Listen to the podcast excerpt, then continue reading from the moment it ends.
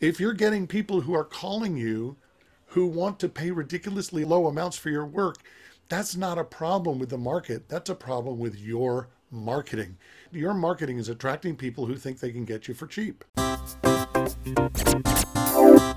Welcome to the Creative Solutions Podcast. On the show, it's my job to tease out the creative solutions my guests are coming up with to change the world through creativity, social action, and mindset. I also give you tips and techniques so you can do the same. This episode is brought to you by my class, Meditation for Busy People, where you'll learn how to relieve stress and discover clarity and joy in just five minutes a day. It's also brought to you by the Brain FM app and this podcast's host, Podbean. Also, follow the podcast on Instagram or TikTok and check out our shop for merch, music, and musings. The links are all in the show notes.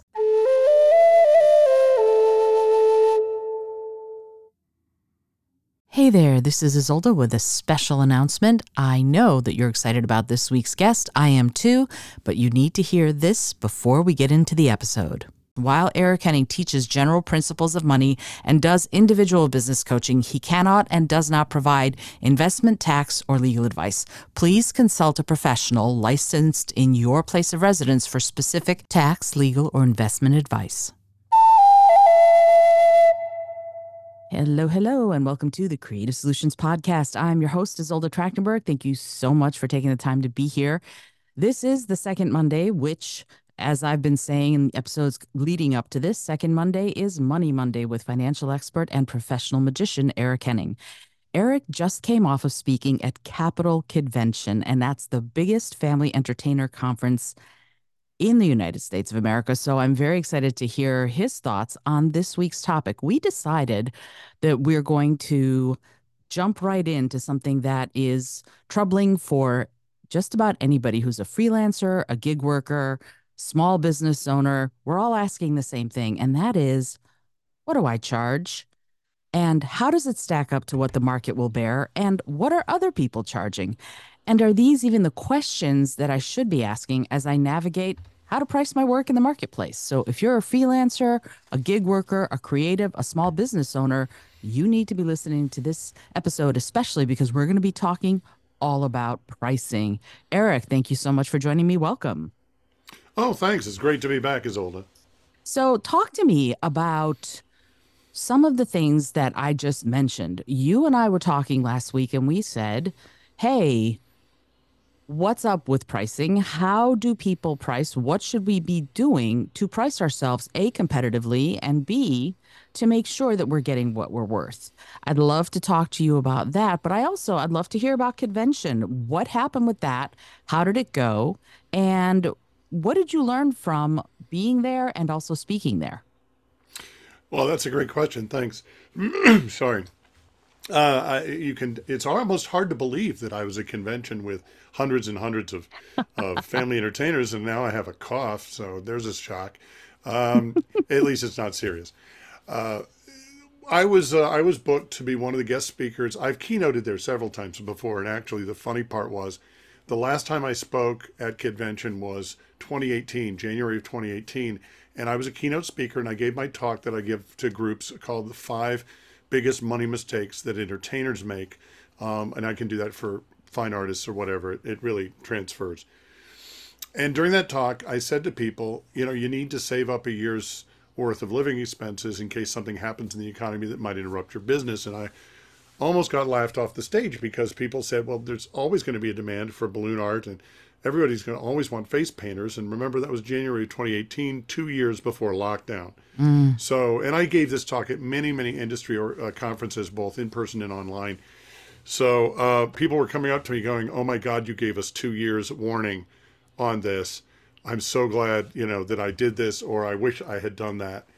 Um, and so I had a certain amount of credibility coming back, but I was talking mainly to the magicians. I have a, a lecture I've been doing for about a year now. I have a, uh, a stage magic show that will play in a 500 seat theater, and um, it's a 45 minute show, and it fits in a, box the size of a lunchbox. I call it my emergency lunchbox show. And so I've been doing this for various groups, and it's very stimulating. It gives people a lot of thoughts about oh how they can uh, be prepared for some of the situations we walk into. Because I'm sure, as Izolda, you've never had an agent book you for one thing and then walked in and the client had a completely different expectation. I'm sure that's never, ever happened to you, right? Not ever like 55 no. times at least. Yeah, exactly. I mean, for me, it's usually they book close up strolling magic, which, which is the cheapest thing on the agent's menu. And then you walk in and they say, here's the stage for your show. And so, but there are some times when you have to be prepared. For example, there's a gig that I regularly do, which is for about 100 uh, IHOP franchisees that fly in from around the country. It's a very ritzy party at a mansion in Virginia. And uh, one year I went and there were cars everywhere, which is unusual because these guys fly in and they get shuttled from the hotel. There's never any cars in the parking lot. And I walk and I said, you know, I better grab the emergency stage show just in case. And the client met me at the door and said, instead of close up magic, we've got our remote employees. The franchisees didn't want to fly in because of COVID. So now we've got our remote people and our staff are in here enjoying the party this year. And they really want to talk to each other because they haven't seen each other in a couple of years. Uh, could you just set up in the parlor and do like a parlor show every, well, every 30 minutes or so and people can come in and out? And I said, sure. So I was glad that I had that in my back seat. In fact, I didn't, I, I've had it for years and I never really needed it until I started lecturing about it, which is really hilarious. So hmm. this was a very practical lecture about the show side of show business, but it does have some, you know, a little bit of overlap into the business side. But enough about me. What do you think about me? No, I'm just kidding. um, but we want to talk about pricing because uh, one of the reasons that people do that either uh, deliberately or um, you know, accidentally is because of pricing. They want to get the most value for their dollars, which is totally understandable. It's astonishing to me that people take umbrage when they get called up by some kid, some 12 year old intern from a charity who wants to book them for free.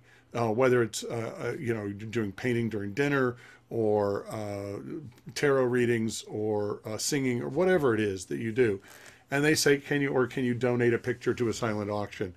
You know, uh, people take umbrage, like, well, you're insulting me by asking me to work for free. No, they're not. They're being good stewards of the donations they've received. That's what we want. We want organizations to be a little cheap and try to get the best value for the dollars because they have a responsibility to their donors to make that money go as far as possible and to reserve as much of it as possible for the thing they're actually trying to do, whether it's cancer research or uh, you know advocacy against women's violence or whatever it happens to be. So a lot of people just hang up and go, no, sorry, and they just get insulted. And I'm like, you can't do that these are great opportunities. I turn these into really high paying gigs. And that's a, we might want to do a whole show about how to do that. But the point is that there, people out there want a deal. They want the best deal for their money. Even if they're prepared to pay a high price, they want value. Okay. So the number one rule is whatever we charge, what we are doing has to be worth more than we're actually charging. Not that doesn't mean we undersell ourselves. That means if you're selling a painting for a thousand dollars, you know that it's worth twelve hundred, and you could get twelve hundred for it. Or if you're doing a magic show for a thousand dollars, you know that next year it's going to be twelve hundred. The point is that we need to provide value, and I think when we talk about pricing, uh, people forget that it's really important to distinguish ourselves in the marketplace. If we, one of the reasons we have trouble getting people to pay the prices we want is that we're not good at communicating the value that we're providing. And it's not about, oh, this is really beautiful painting or I do a great show. Nobody cares about how great your show is. They care about how you're going to solve their problem. And that's the value that we bring. So we need, when we're talking with potential clients, we need to uncover the the problem that they're having so that we can show how we are particularly equipped, if not uniquely equipped, to solve it. Does that make sense? Sure, of course. Eh, but the thing is this, right? You are if you're you're it's it's the same kind of marketing as providing what are the benefits that I'm going to provide for you? What are the you know yes what are the problems I'm going to solve? If their problem is that they need a, an amazing entertainer for very inexpensive, well then maybe I can provide that or maybe I can't. the trouble for me when you say that is again I come I, I always come back to the psychology of all this. I always want to go back and go okay, how do entertainers get to the point where or, or, creatives in general. It doesn't have to be performing artists. It can be fine artists. It can be freelancers. It can be other kinds right. of gig workers.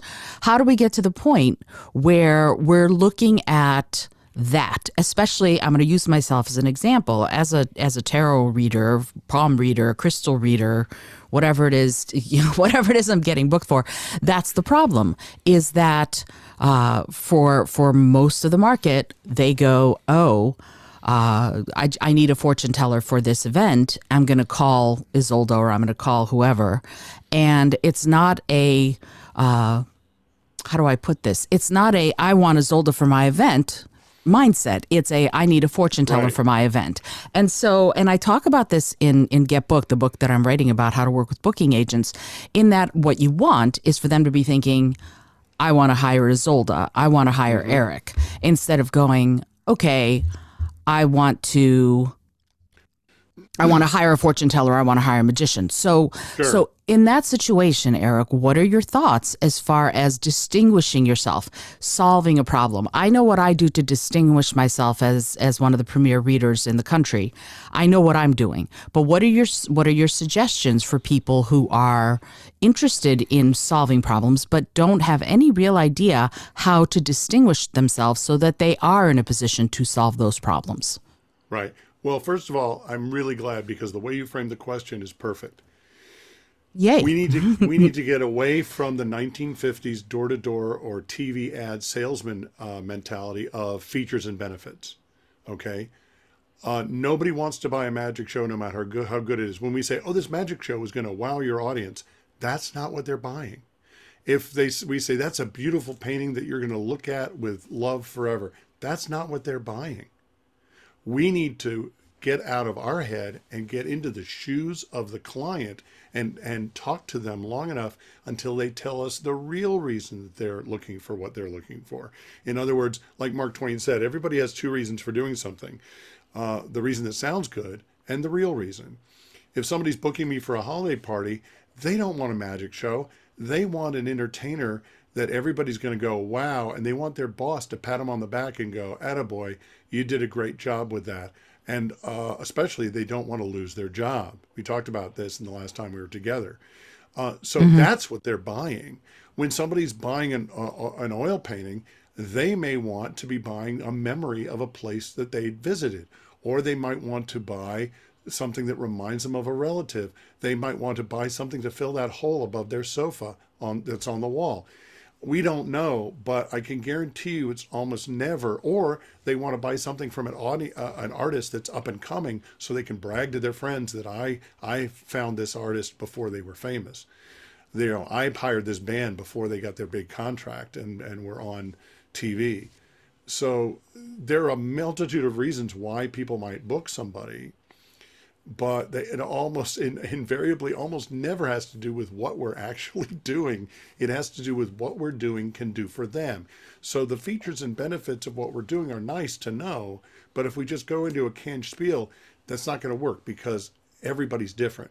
And so the th- the five most magical words that I use that get me to where I want to go to find out what they're really buying is tell me about your event or tell me tell me what you're doing. What are you looking for? You know, and and since ninety percent of the people, ninety five percent of the people that book me are women, I I let them talk until they're finished talking. I go, uh huh. I occasionally will ask a clarifying question. I will take notes, but I will listen. Why? Because for two reasons. One is I want to get them deep enough into it that they're actually telling me what's going on, and secondly, I a lot of times women in the workplace are are not listened to very well and so I can, if I can find out what they're really trying to do, then I can address that directly. And now I'm no longer just a vendor looking for, I'm not a supplicant. I'm not looking, I'm saying, please hire me. I am the expert helping them make their event better. I'm a friend. And that's why on the first call, and this is another key point, first you got to make sure you have a great product or service. Secondly, you got to find out what they're actually buying and then talk to them about how you are in a position to deliver on that. And that will separate you from everybody else. And if you look at I'm, again, magic is the thing I know the best, so I, I don't want to be dogmatic about this. But if you look at most magician websites, most of them are like, I do a great show. Isn't aren't I cool? Click here, you can be cool too, which is just a step away from the 1998 website, which is I'm cool. You want to be cool? Click here to send money. So it's you know that that's not how we're going to get booked unless you're selling tickets to a show. Right. Unless you're inviting people to an art gallery opening um, that's not the approach you want to take. What you want to take is have it flip it around and say, what kind of issues are you having? Do you? Uh, I sold a lot of Zoom shows and hybrid shows during COVID because I said to people, look, you've got half your people are in the office physically and half of them are remote. Let's do a party that includes both of them. And we'll have Zoom on site and I'll do a show for the Zoom people and I'll do a show for the people that are there. And it's going to bring your team. So, what are they accomplishing? They're not having a magic show. They're bringing their team together in a time when people are very isolated. So that's really what they're buying is they're buying team building. You see, and so once we understand what they're really buying, then we can have a dialogue. And just doing that is going to enable us to compete uh, without any mention of price at all. Because we're obviously, you know, that's a thing where we're we're giving them so much value at this point just by talking to them. And that's why the third thing is I always give them something of value on the first call, whether they book me or not. I give them an idea or a suggestion based on my experience that's going to make their event better, even if they never book me. Because I really believe that what goes around comes around.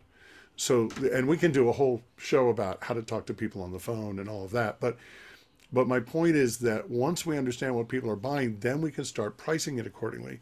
Because a magic show or a tarot reading may have a certain price in the marketplace, but team building or impressing your friends, that's priceless. That's priceless. So if you become the socialite that got Izolda first, and all the friends are like, "Where did you find her? She's amazing." And she says, "Yeah, I found her. Uh, you, you know, I'm sure she'd probably be happy to do your parties." Well, now all of a sudden you're gaining social status. And that's one of the reasons people do what they do. I can't tell you how many people that book me in DC are like, introduce me as like, this is the guy who did magic for the Obamas. Ooh, why? Because it's status for them. And so, um, so those are several things that we can do to establish our value with clients before we ever talk about price. But maybe we should move on to how we get to pricing to begin with. Uh, maybe we can, sure. But, but uh, here's the thing, though. Like what you just said about distinguishing yourself, and before you ever even talk price, I, for example, my way of looking at any reading gig that I get is this is how I'm going to make each one of your guests feel like they're special right? That's that's what i like i know exactly what their lives are all about and and the, i'm going to help them feel really special and like the the most important person in the room. And i deliver on that. But yeah. it's oop hold on i have to cough. And th- that's huge value izolda you've you already you're already in that pocket of, of they're not buying a tarot reading they're buying an experience for their guests that they can't get any other way exactly and and that does allow me to charge more. It's not more, it's what I'm worth. Here's the thing though. Again, we're talking, you know, nuts and bolts here. You are called by sure. an agent or you are contacting a client and you want to charge something you're you're you let's say I actually let's take it this way let's say if you're you're a novice performer let's say you're middle of the road let's say you're very experienced and you are at the point where you are like you said, solving your client's problems. What are the ways that we need to approach how much we charge in order to be com- commensurate with what we need, as well as commensurate with the market in those three slots? Someone who's a novice, someone who's mid mid range in their performing career, or art, I'll say creative career, and someone who's an expert or or extremely experienced. What are your thoughts on that? Okay. So let's talk about uh, let's talk about the basic idea behind pricing. Uh, the, the the strategies that most artists and creative people use to price are kind of backwards. First thing they do is they usually try to find out what other people are charging and they try to match that. And that is a sure path to poverty because all you're doing is you're basically saying to the marketplace, I am mediocre. I'm just as good as everybody else. There's no reason not to hire the other person if we're the same price. Um, and so you have to distinguish yourself in some other way. Some people underprice themselves in order to gain market share. And the problem with that is that works for Walmart because they can always sell another 10,000 tubes of toothpaste. They can make it up on volume. We can't. If we're doing something that requires time, whether it's making a painting or doing a show, uh, there's only 365 days a year. We can't make up a low price on volume. Um, I actually was uh, at a kids, a kids magic conference uh, years ago, about 20 years ago, and uh, one of the speakers was a guy who had achieved notoriety in the magic realm by doing. He does 700 shows a year, and everybody's like, "How do you book so many shows?" And then later on, when he found out I was I, I was a financial guy, because at that point I was still I was still a partner in my investment firm he sat me down privately and he said, "Listen, I can't pay my bills." And I'm like, "What do you mean? You're doing, you're averaging two shows a, a day almost. How can you not pay your bills?" And then he showed me his business card, and he was the hundred dollar magician. He was like, "I could do one hundred dollar shows. I make seventy thousand dollars a year. I can't pay my bills." And I, and I said, "Well, why are you charging a hundred? He said, "Because I can't charge any more. Nobody has any money." And I said, "Where are you located?" And I said, Appalachia. And I said, Well, where? He said, Louisville, Kentucky. I said, Louisville? You mean the Louisville that hosts the richest annual sporting event in the world? You mean Louisville where people keep thoroughbred horses? Yeah, nobody has money in Louisville. But he had branded himself as the $100 magician. And if he was going to ever break out of that, he would have to move because he had poisoned the market there. So by deliberately undercutting, you know, look, back in the 50s and 60s, you could price yourself low, wait for your calendar, your docket to fill up, and then start raising your prices. That was great when you're the only guy in town and there's three people in the yellow pages and there's no internet for people to compare with. Now, people can hire a magician from anywhere in the world or get a painting from anywhere in the world. You can get prints of paintings from dead artists now on the internet. And so your competition has expanded dramatically. So how do you how do you price that when you're just starting out? And let's say we're not necessarily great at what we do. I would say do it for free until somebody starts paying you. And by that, I mean, I don't mean take work away from paying from professionals. I mean, there are groups that simply don't have a budget to pay for something. There are groups that you can work for, and what you will get is you will get photos, you will get video, you will get, you know, you always get something in exchange and you will get a great review on Google or a testimonial letter. And then you build your portfolio of those things to the point where now, when somebody calls you, you can say, well, here, I've got this resume now. Um, here's what I'm going to charge. And then you start charging. Okay, so that's one way to do it. Uh, when you're in the middle of the pack, and sometimes we're not very good at assessing our own skills. Um, one of my mentors, Jeff McBride, has a saying: "You're better than you think you are, and you're not as good as you think you are." hmm.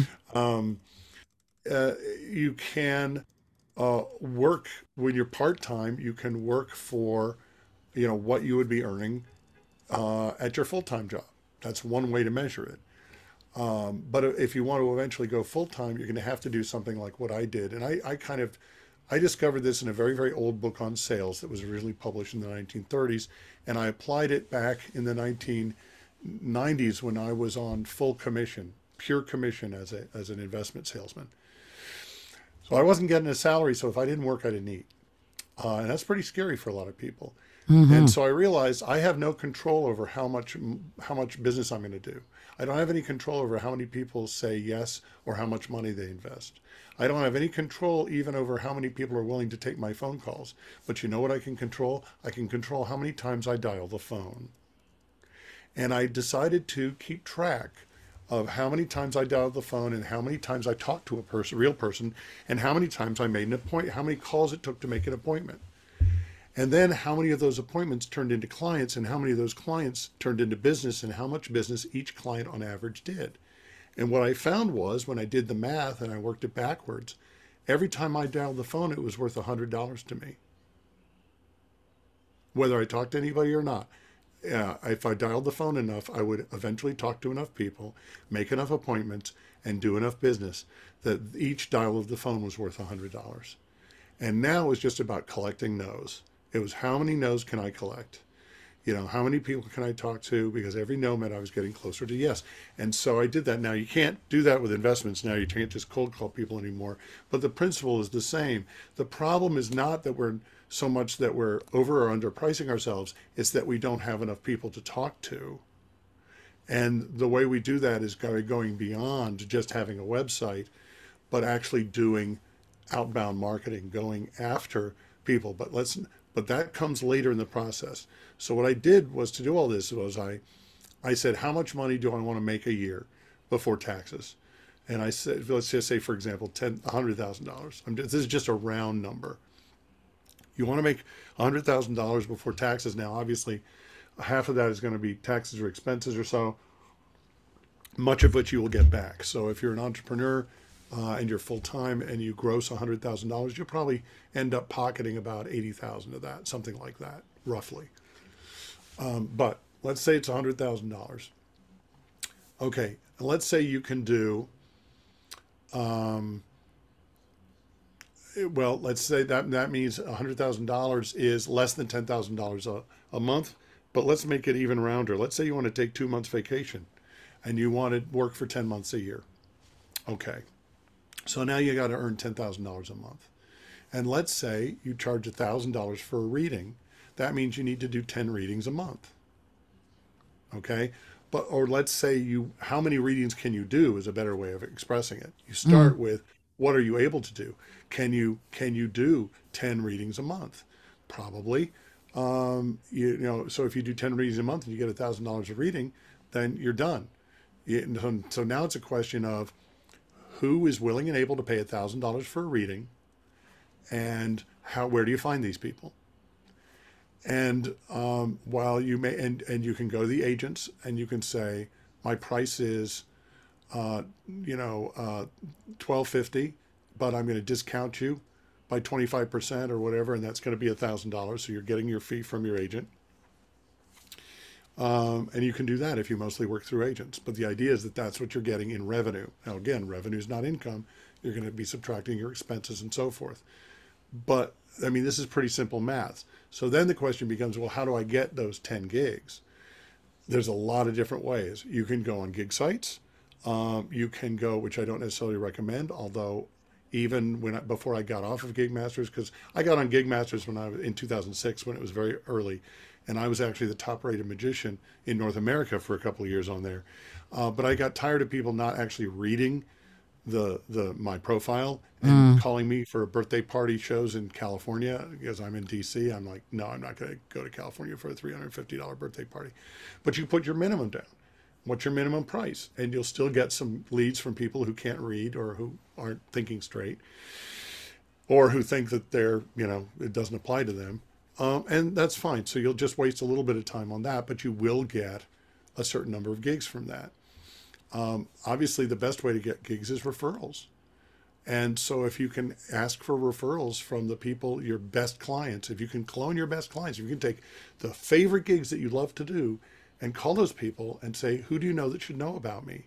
You know, I have a really nice, and you have an offer. Have a, a, a PDF, write a four page or five page article about, you know, how to, how to buy an oil painting or where to put paintings in your house or, you know, what a tarot reader really does or, um, how you can use magic to uh, get rid of the dreadful wait, the guests waiting for the bridal party at the wedding reception or whatever problem that you you know a real problem that comes up that you can solve for people with what you do then you've got an offer and you've got something to engage people you put that on your website and you'll get more contacts more engagement as well you know give me your name and email address and phone number and you get this free thing that explains to you something about what you need to do because we don't have cable channels telling everybody you know what a tarot reader is supposed to cost the way they do with you know weddings and uh, home renovation and things like that. Those we have whole cable channels there, nothing but infomercials.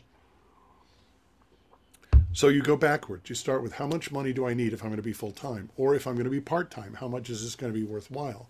And so, you know, it's the number of gigs, and then how many gigs can I really practically do, right? I'm in a situation where I'm the primary caregiver for my 91 year old Navy veteran mom who has dementia, and my son's turning 18. I can't there's I can't do gigs constantly, um, and I have some physical issues too that are limiting my stamina. So I can do maybe seven to ten gigs a month tops. So I'm never going to do 30 shows a year. But somebody who's trying to make a full time living doing $250 birthday party shows, they're going to have to do 20 or 30 shows a month. Excuse me, I meant a month rather than a year. They're going to have to do a lot more shows a month to make a living. And so the best way to do this is to find that higher level market, to be the premium provider. Because again, if we compete on price, we're going to either be poor or we're just going to be overlooked because people may look you know, the problem is on the internet, everybody's got the same typeface. And so, how do people know that we're different? So, you've got to put whatever makes you different from the competition right up front. Um, a dear friend of mine who's a genius at marketing once told me um, there are only three things you can be you can be first, you can be best, or you can be different. Most of us are not going to be the first in our market. Um, and whether we're best in our market is debatable. I know only a handful of people who can really claim to be the best at what they do but we can be different. We can be different. And in order to be different, it means we're going to give give up give up some gigs or some events or some customers that we might have in in order to focus and own our own market niche. Okay? So if you're doing paintings and your niche is high-end law offices and doc and and you know high-powered attorneys offices then now you've got people who understand value, un- want something that's impressive, and they're willing to pay money for it and they're able to pay money for it. If you're doing men's clothing, there's a difference between opening a store and waiting for people to show up or working at Joe Banks or Men's Wearhouse or what one fellow did in Atlanta, which was go to make appointments to go to stockbrokers and lawyers and doctors and do custom made to measure fittings for them in their office to save them time and then with the swatches and then do the custom suits. He went to them. And that was the value that he provided. And he was able to basically do a terrific job and and save them what was more precious to them than money which is time. So there's always a way that we can add value in terms of how we're solving our clients problems. And that's where we get into pricing higher. Because look, um, I don't know if he actually said this, but it's reputed that Baskin Robbins had this very famous saying, which is, you know, you've got to compete on quality. Because any if you compete on price, then you're at the mercy of the price shopper, and they're going to go to the next person who charges a dollar less. So you you can't compete on price. You can't be the cheapest person in the market. You can't be trying to, comp- to charge the same as everybody else. Because if you charge the same as everybody else, then the, the impression you're giving is that you are the same as everybody else. And so why should they hire you? So the really the only choice is to compete on quality. And believe me, you don't have to sell nearly as many Rolls Royces a month as you do Yugos to make a living and mic drop. Okay, that was that was great. I'm sorry, that's a lot of. I'm, i know that's a lot of information. I'm it, it it no no no don't ever. But there, I said something to a, a person I interviewed yesterday when he kept apologizing for giving really long answers, and I said. There are no long answers and there are no wrong answers. So don't don't worry about it. This is great. Let me let me ask you though, okay? Uh, and and I think I'm going to put out a little a little uh, freebie for you. If you're listening to this, I'm going to give you a worksheet. I'm going to call it something like uh, the Creative Performer Pricing Worksheet, so that you can get some of this stuff down that Eric has said. And uh, if you give us your email address, both he and I will be perhaps sending you some things that will keep adding value as you go on your uh, creative and performing artist journey. I want to I want to talk to you about something that I think uh, that kind of made me go, huh, and that is voice acting. This is this is the let's talk about that. So there are a lot. There's a lot of uh, difference. I would say there's a huge continuum between people who are really top of the charts, if you will, in their voice acting careers. And there are people who really want to get into voice acting but don't even have their first microphone. Right. And and so we have in this situation the the people in who are really experienced voice actors going, you know, don't use some of these uh, Fiverr, Upwork kinds of websites because you're going to be pricing the market down, right? You're going to be doing this voice acting gig for five dollars or whatever, and right. and you're you're you're basically pricing it down. Now here's here's my issue with that, and that is for something like voice acting, you how are you going to do it for free if you don't know about these gigs? Like you said, do it for free until you can, until somebody pays you, which is great. But how do you, as something like voice actor, who uh, you don't have a, a method of going to anybody and going, this is, I can do this for you for free. I don't even have a microphone yet. I just know that this is something right. I want to do. How do you price yourself if you are in a market like that where, frankly, the union is going to have an entire different set of pricing versus someone who's very new. And the same thing with SAG AFTRA and equity. It's a completely different world when it comes to pricing. If I'm char- if I'm booking actors to read my play, for example, for a table read, and I'm working with equity actors, I'm in a completely different pricing world than some than going to colleges and going, "Hey, folks, I'd love to have you come and do a table read of my show." How do we do that? How do we navigate that when the pricing can right. be so varied depending on experience, but also depending on sort of the paradigm of the performing that we're doing? Yeah, well, the difficulty voice acting is a really interesting example because that whole market was upended uh, probably about 10, 15 years ago uh, because Robin Williams did Aladdin.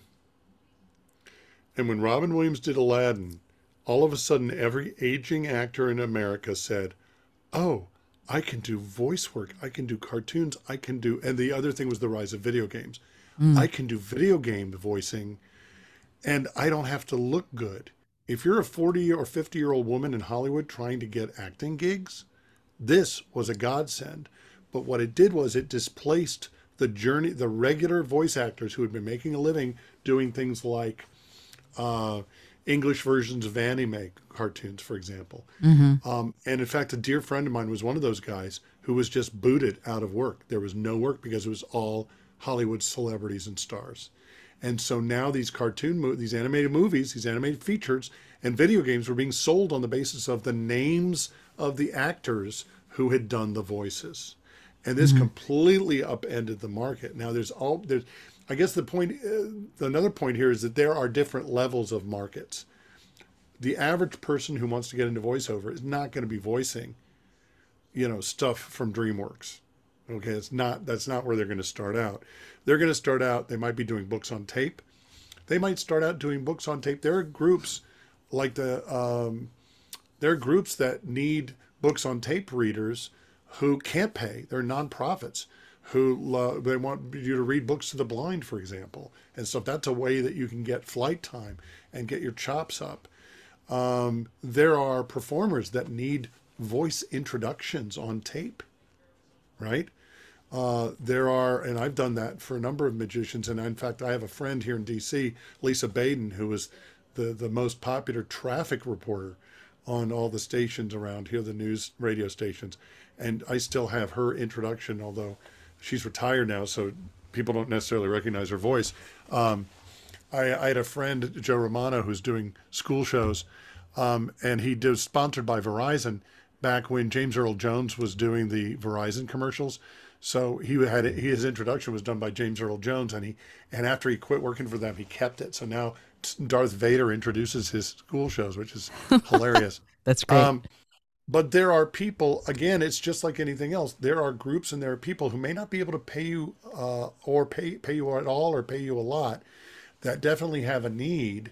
And, you know, that maybe there's a campus radio station that needs drops voiced for in between uh, uh, in between programs, or they need commercials voiced, or there's a nonprofit that needs a PSA, uh, public service announcement voiced, but they don't really have a lot of money. Um, so there are opportunities there to build your portfolio that don't necessarily involve Fiverr. Um, this argument that you're going to price down the market, I think, is baloney. And here's why it's baloney. And we get this in magic too. Oh, because you can go on Gigmasters now and there's a $75 birthday clown. And I'm like, look, if somebody is, here's the thing. If somebody is hiring, looking to hire a $75 birthday clown, God bless them, that's great. I, that's not my market. If you're getting people who are calling you who want to pay ridiculously low amounts for your work, that's not a problem with the market. That's a problem with your marketing.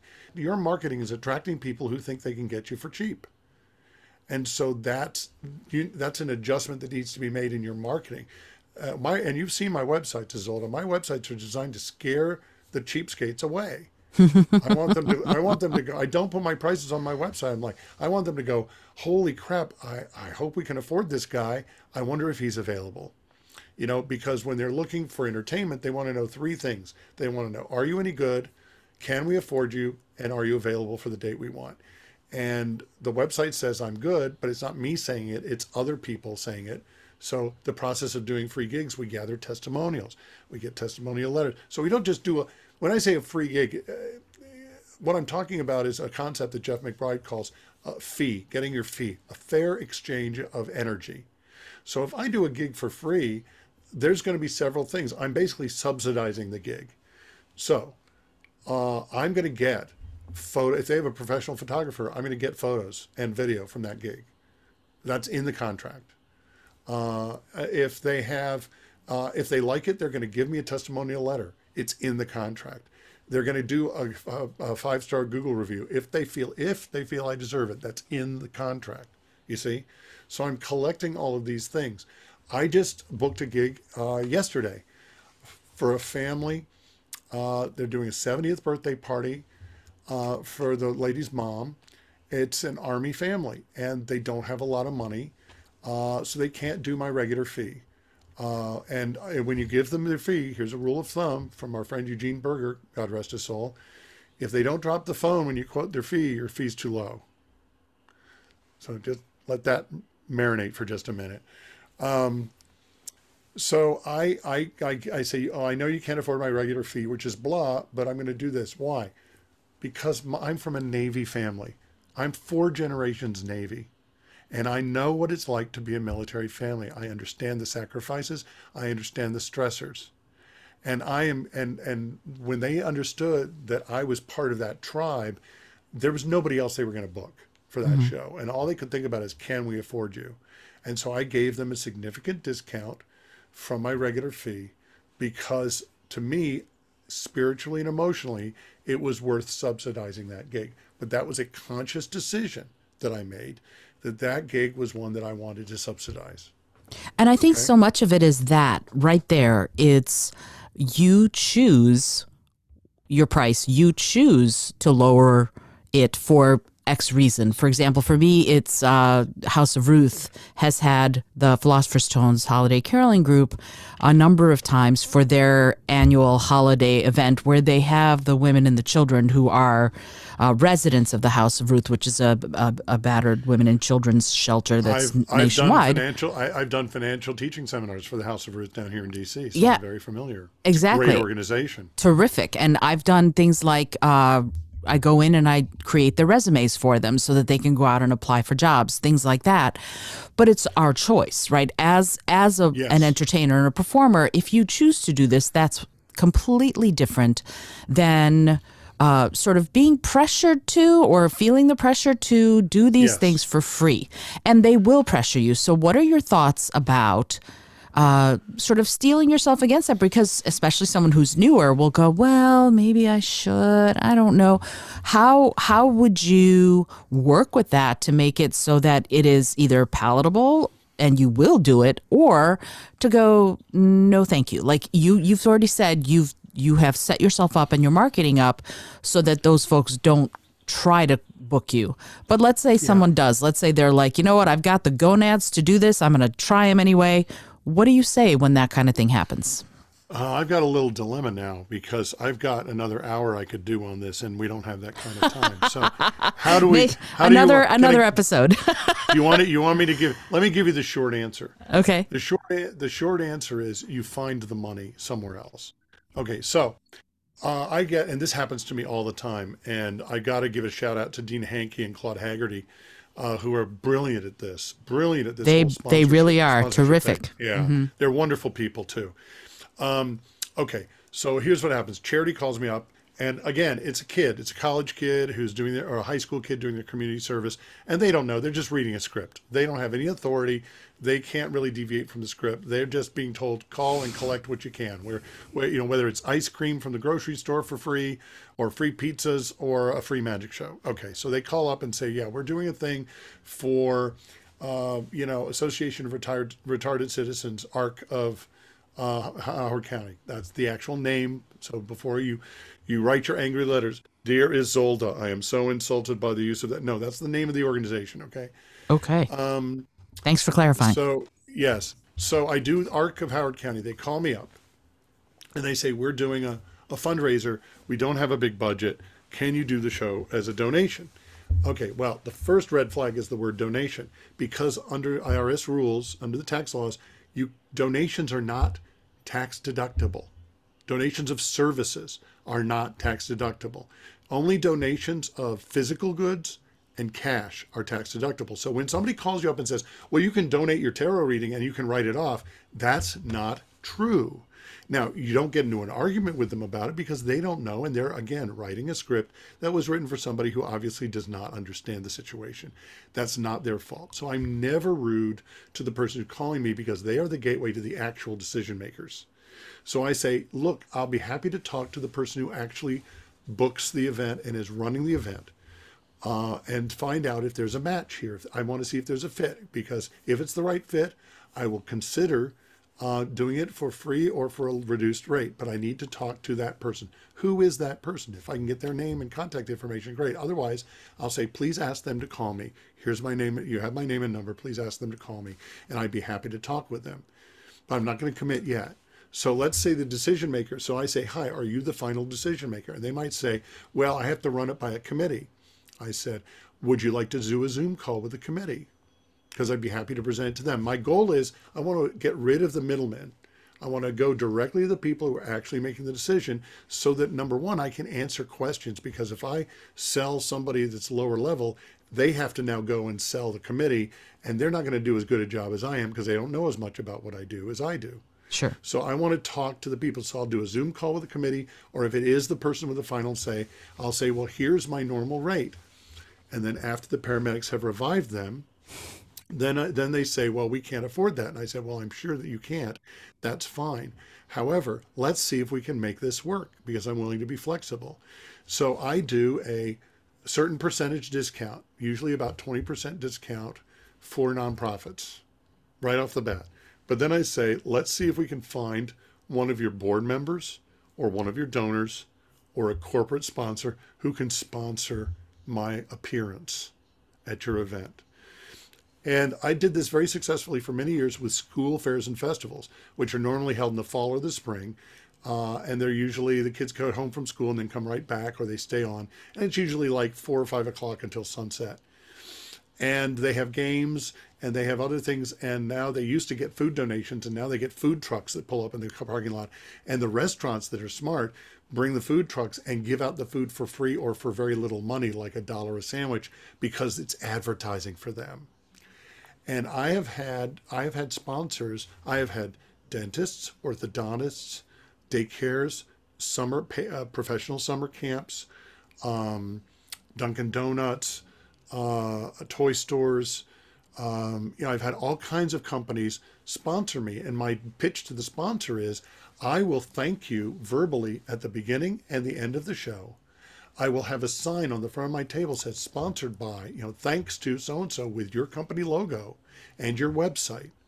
And for an extra X amount of dollars that gets me back up to my regular fee, I will do a special trick in the middle of the show that highlights your product or service. Ooh. You know, if it's a dentist, you get the giant toothbrush and the foam tooth and do a whole bit about, you know, or or whatever, or do a donut. You know, I'm sneezing and donuts are coming out my nose. You know, whatever. It's you know the kids love it. It's fine, but it makes the impression. And now I'm doing a trade show. Now I'm basically getting paid to do a trade show because it's a trade show is just indoor street magic, uh, to be fair.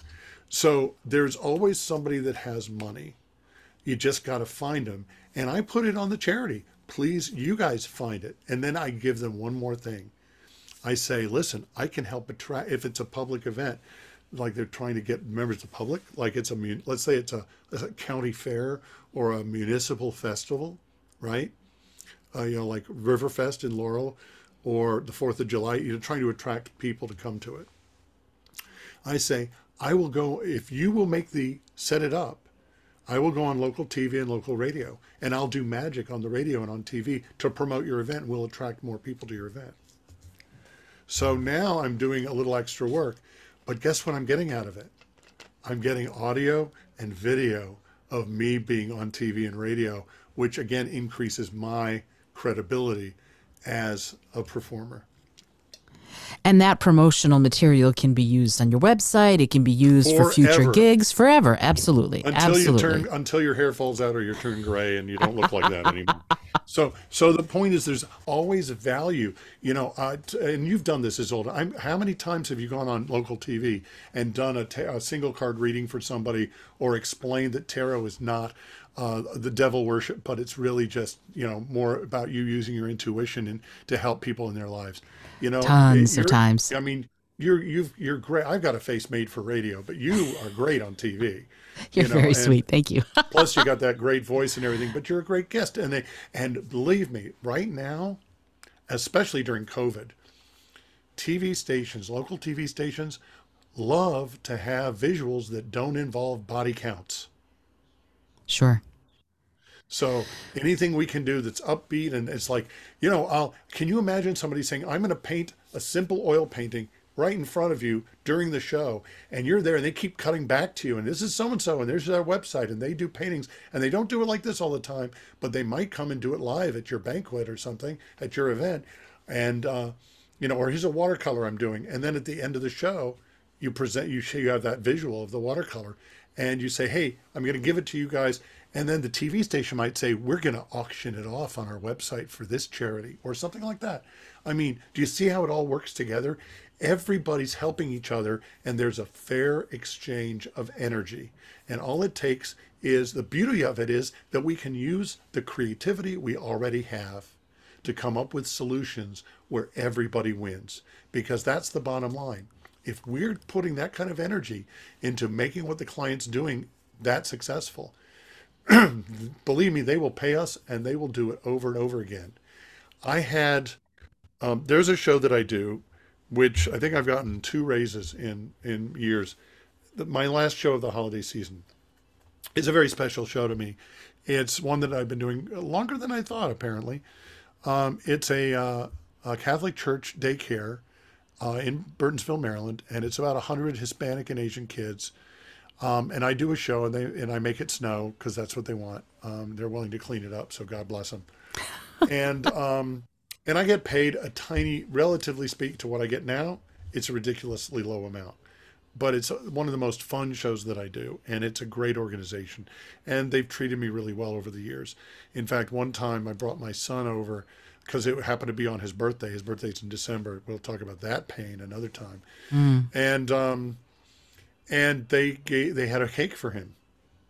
They had a cake for him because it was their birthday. That's the kind of relationship you want with your clients. Well, I did it this past December, and a young man, very well spoken, well turned out young man, came up to me and said, Hi, I just graduated from college. I'm the son of so and so, one of the staffers at the daycare. And he said, I'm 23. He said, I remember I saw you the first time you did the show when I was three. And I was at this Wow. daycare. And I said, and I said, What the what? And he said, Yeah, I've been watching you do this for and I went to the to the booker and I said, I've been doing this gig for 20 years. And she said, Yeah. And I said, Holy moly. I just I had no idea. It just flew by. I did the I did the White House military office holiday party, which is a crazy gig because it's it's a secure facility inside another secure facility, so it takes longer to get in than it does to do the show. Mm. Um, and I did this event, and, and by the time I did it for ten years, and by the end, there were there were children of staffers who were bringing their kids to see me. wow. You- Yeah. So yes, as I'm I'm very very old, but no, I'm just kidding. Um, So I, uh, by the way, if somebody asks you your age, just lie up. I tell everybody I'm 85, and they're like, "You look fantastic." Yeah, um, you look great for your age. Ah, yes, exactly thank you right. so much. So, what age is that? The Bronze Age, the Iron Age, the uh, Mesozoic Age? So, the point is that that's where repeat business comes from. Now, again, that particular gig, am I? Is that kind of a gig going to make me a living? No, no, but that's the kind of gig that will make you a life. And so I always do, I do a few of these. Uh, and I usually do about one charity gig, at least one public charity gig a month. Honestly, I, and sometimes I do them for free for other things. Sometimes I do it at a reduced rate, but I do it because it's a way to thank the world, thank uh, and, and, thank the community for the opportunity to make a living doing what I love to do. Um, and I think anybody who's in business should set aside a certain percentage of their time and their effort and their skill and their product to do that with. And a lot of people do. And, and I, I applaud everyone who does. So, um, so in sum, if you want to go full time, that's great. But if you're part time, you still want to say, well, I want to earn X amount of money, not just to, you know, pay for the materials I'm using or to buy the next hot thing that I want to buy, or to go to these conferences, but how much does it really cost me to do this stuff? But I want to do that plus. It's cost plus. I not just my expenses, but I want to get you want to get to the point in your part-time work where you're making enough per gig that if you had more gigs, the right amount of gigs, then you could go full time.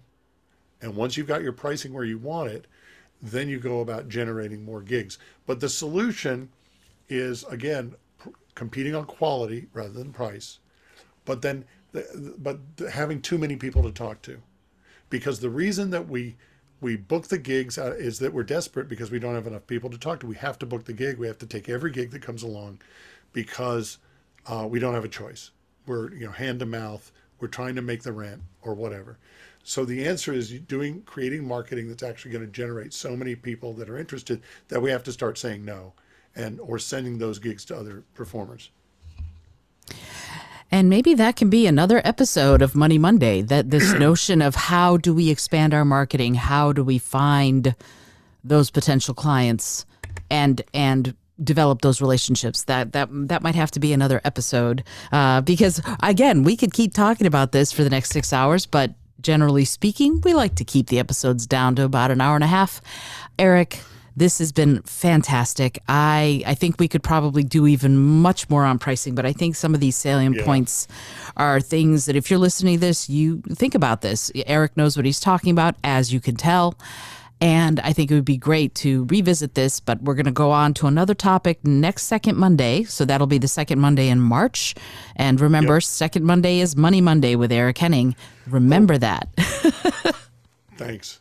Um, and by the way, the new website is up. I just want to let people know uh, moneyartsacademy.com. Uh, if you, uh, I'm offering a free 30 minute consultation about your the business side of your art. And if you mention Izolda uh, in the code area, just put in Izolda, uh, we'll double that to 60 minutes as a oh, free consultation. That's amazing, Eric. That is fantastic. And if you want a link, hold on, coughing again. Uh, I'm going to put a link to that in the show notes so that okay. uh, so that you can just go to the show notes and tap that link and get right to Money Arts right. Academy. Terrific.